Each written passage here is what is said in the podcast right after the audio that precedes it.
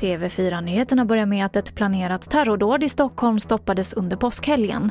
DN rapporterar att misstankarna är riktade mot ett sambopar från Afghanistan som tros ha planerat dådet sedan början av året. När säkerhetspolisen bedömde att risken för ett dåd var överhängande så slog man till och de misstänkta häktades igår. Vid gripandet så gjordes även ett stort IT-beslag och de misstänkta nekar till brott.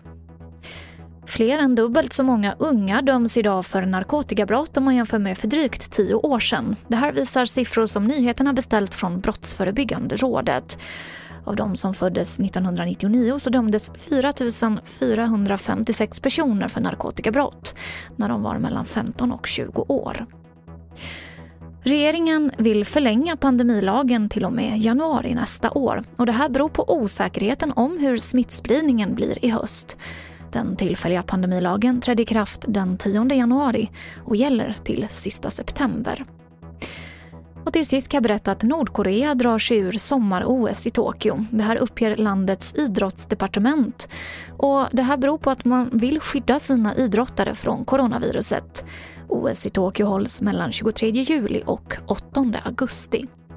Och det var det senaste från TV4-nyheterna. Jag heter Emily Olsson.